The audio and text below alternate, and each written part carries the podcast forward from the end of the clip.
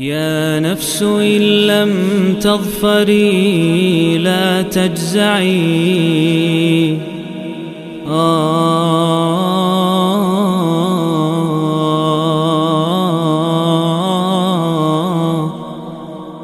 Bismillahirrahmanirrahim Alhamdulillah Wassalatu wassalamu ala rasulillahi amma ba'd Kali ini kita di pertemuan ke-90 Dari 114 hari menyambut bulan Ramadan Dan kita di surat Al-Balad Surat Al-Balad, surat Makkiyah Turun setelah surat Qaf Dan sebelum surat At-Tariq Surat ini terdiri dari 20 ayat Dan disebut dengan nama Al-Balad Al-Balad artinya negeri karena Allah bersumpah di ayat pertama dari surat ini dari surat ini la uqsimu bihadzal balad.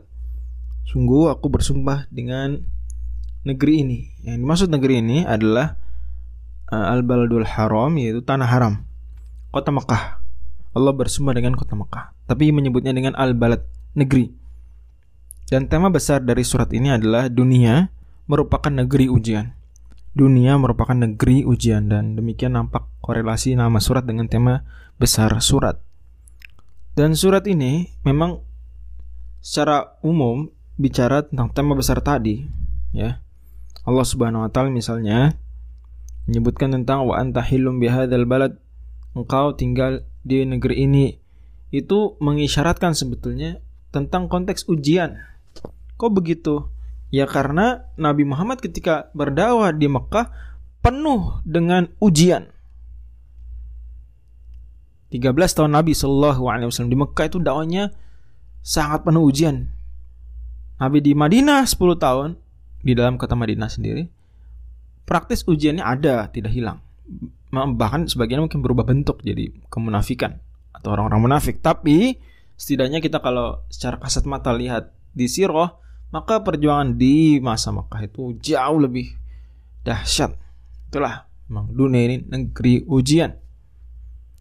Juga Allah Subhanahu wa taala firmankan di ayat keempat, laqad khalaqnal insana fi kabad. Sungguh kami telah ciptakan manusia dalam kondisi bersusah payah. Manusia sendiri hidupnya defaultnya per adalah perjuangan. Hidupnya itu adalah perjuangan. Berjuang. Manusia itu memang berjuang.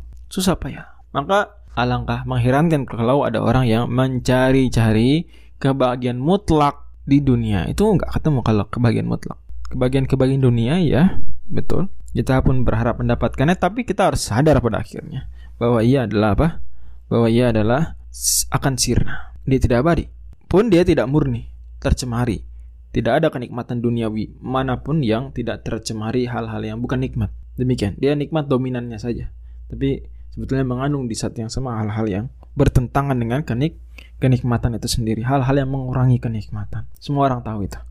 Maka kata Allah, laqad khalaqnal insana fi kabad. Maka Allah Subhanahu wa taala kemudian tegaskan tentang konsep ini.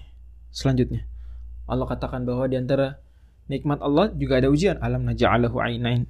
Bukan kami ciptakan buat dia kedua mata. Kedua mata nikmat, tapi juga ujian. Dunia ini memang tempat ujian. Walisana wa syafatain lisan, dan dua bibir. Nikmat sekaligus ujian. Dunia memang tempat ujian. Wahadainahun najidain kami juga tunjukkan baginya dua jalan. Seperti Allah isyaratkan juga di surat Al-Insan. Inna hadainahu sabila imma syakira wa imma kafura. Itu ujian. Dunia memang tempat ujian. Maka kata Allah, fala hamal aqobah. Niscaya tidaklah mampu ia menempuh al-aqobah tersebut. Jalan mendaki yang sukar. Aqobah ini uh, bukit yang tinggi, sukar dinaiki dan uh, terjal dan sulit.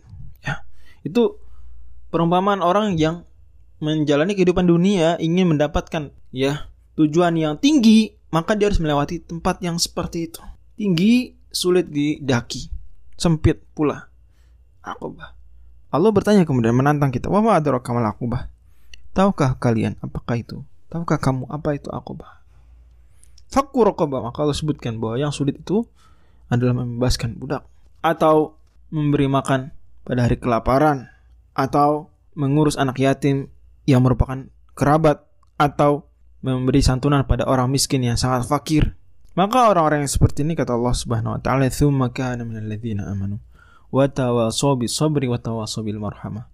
Mereka itulah orang-orang yang saling berpesan, saling mewasiatkan kesabaran dan saling mewasiatkan kasih sayang.